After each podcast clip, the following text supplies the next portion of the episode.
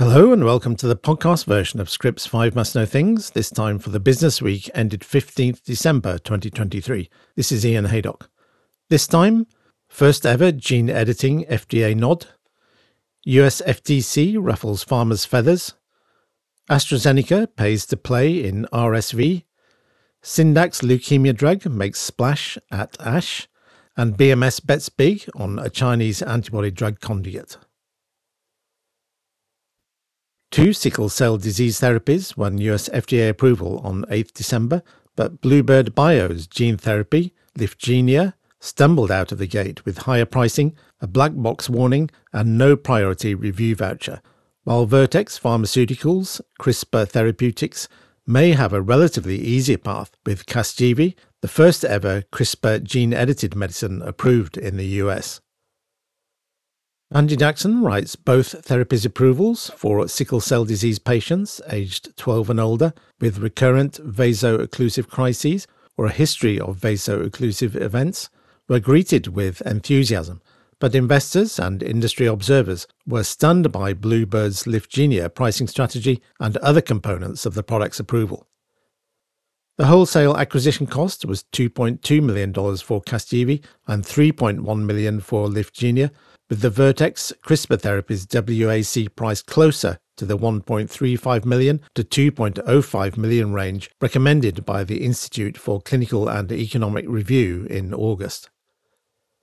Bluebird CEO Andrew Obenshain told Scrip, We do a data driven approach to assess the value of our therapies and determine that that price encompasses the clinical benefits, the impact to patients, the caregivers' well being, potential cost savings to society, benefits to society.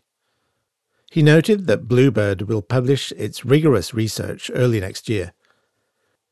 In addition to its higher than expected pricing, Lyfgenia's label also comes with a black box warning about hematologic malignancies, while Casgevy does not have a black box.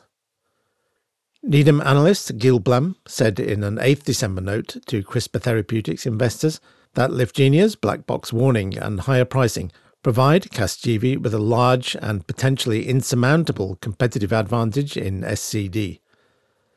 Blum also noted that CRISPR has an advantage over Bluebird in being partnered with a larger company on the commercialization of its product. Bluebird revealed that it did not receive the Pediatric Rare Disease Priority Review voucher it expected the FDA to grant along with the Lyfgenia approval. The company said at the end of October that it entered into an agreement ahead of the approval decision to sell the PRV for $103 million. Obenshain said Bluebird will approach the agency again about granting the PRV, but pointed out that the company has other options for financing its operations, which now include three gene therapy launches. Cautious optimism had settled over the pharmaceutical industry's thinking on the regulatory outlook for deals after the US Federal Trade Commission reached an agreement with Amgen to allow its planned merger with Horizon Therapeutics to close. But now, Jessica Merrill writes, the agency has suddenly turned on the industry again with another surprising action, raising new questions for deal strategists. This time, the FTC has taken issue with a small single asset licensing deal signed between Sanofi and Maze Therapeutics for an ultra rare disease. The agency announced on 11th December plans to block the licensing deal on the grounds that it would eliminate a nascent competitor poised to challenge Sanofi's monopoly in the Pompe disease market. Under the $750 million agreement signed in May, Sanofi gained development and commercialization rights to Maze's glycogen synthase 1 program, including MZE001, a phase 2 ready asset with the potential to be the first oral treatment for the rare disorder. The deal seemed like a natural fit for Sanofi, which currently dominates the treatment market for Pompe disease with a long heritage selling infused enzyme replacement therapies. But from the FTC's perspective, it looked like an opportunity for Sanofi to prolong the life of its blockbuster sized business by slowing down the development of a rival. The FTC's move, which led Sanofi to terminate the agreement with Maze, presents yet another case for drug manufacturers to contemplate when pursuing deals. The action is unique in the biopharma space in that it targets a smaller licensing agreement rather than an outright acquisition, and it also goes after a drug for an ultra rare disease, a space that has historically been granted more leeway when it comes to regulation. This resets the equation a little bit because now we're talking about co development and partnership deals and licensing deals, ZS Associates principal Cody Power said. The idea that you can be a co development partner and still be subject to antitrust is not something that most of these companies really ever anticipated. Their argument before would have been transaction structure is a partial hedge. But Power said the FTC's action shouldn't come as a big surprise to industry players, in that it echoes some recent crackdowns on deal making in other sectors like tech, where the agency has attempted to block some smaller sized deals in terms of value. EY America's industry markets leader, health sciences and wellness, Arda Ural, said the outlook for pharma sector deal making remains encouraging, with the Amgen Horizon deal having closed Pfizer's $43 billion acquisition of Seagen cleared to close in a couple of days, and several recent deal announcements. We are still cautiously optimistic in regards to the macro overhangs receding, and this does not change the tone, he told Scrip. It does, however, add more complexity to the environment that pharma needs to do business. This regulatory uncertainty further muddies the water and only increases the unpredictable nature of target selection and deal execution. Hats off to Icosavax. $838 million isn't a bad payday for a company with a single clinical stage candidate. The vaccine maker has been snapped up by AstraZeneca, and the sizable upfront payment shows how eager the US giant is to enter the respiratory syncytial virus space where GSK and Pfizer proceeded. AstraZeneca has structured the up to $1.1 billion deal with the lion's share of the money up front, Elizabeth Cairns writes. Icosavax's lead vaccine, IVX A12, uses protein virus like particle technology and is bivalent, aiming to guard against both RSV and human metapneumovirus, both of which can cause severe illness in older adults. The idea is innovative. There are currently no treatments or vaccines for HMPV and no combination vaccines for RSV. IVX A12 is in a phase 2A study, top line data from which were released to coincide with the deal announcement. The jab was given as a single dose with and without CSL Seqirus' proprietary adjuvant MF59 to 264 healthy adults aged 60 to 85. Should the jab succeed in its planned phase 3 trial and get to market, it would join the two RSV vaccines already there, GSK's Arexvy and Pfizer's Abrysvo. Moderna's RSV candidate mRNA 1345 could also gain approval next year. AstraZeneca itself has some involvement in the space already. Under a partnership with Sanofi, it sells Beyfortus, an antibody that protects infants from the disease. HMPV infects around 3 to 7% of adults in the winter, a slightly lower infection rate than the 5.5% for RSV. AstraZeneca said that RSV causes an estimated 60,000 to 160,000 hospitalizations among US adults aged 65 and older each year. It is not just IVX-A12 that has hooked AstraZeneca. The company clearly believes in the potential of Icosavax's VLP platform, saying it can mimic how naturally occurring viruses appear to the body's immune system, thereby offering a stronger immune response and greater durability against the virus. Syndax Pharmaceuticals is starting out with a rare subset of acute leukemia patients when it submits revumenib for US FDA review at the end of the year, but it's also aiming for a larger subset that could potentially yield a blockbuster opportunity, one in which others hope to compete as well. Lorik Jarman writes the company presented results from the pivotal Phase 2 Augment 101 trial in a late breaking abstract at the American Society of Hematology annual meeting in San Diego on 12 December for the drug, which is a menin inhibitor, in adult and pediatric acute myeloid leukemia and acute lymphoid leukemia patients with KMT2A rearrangements.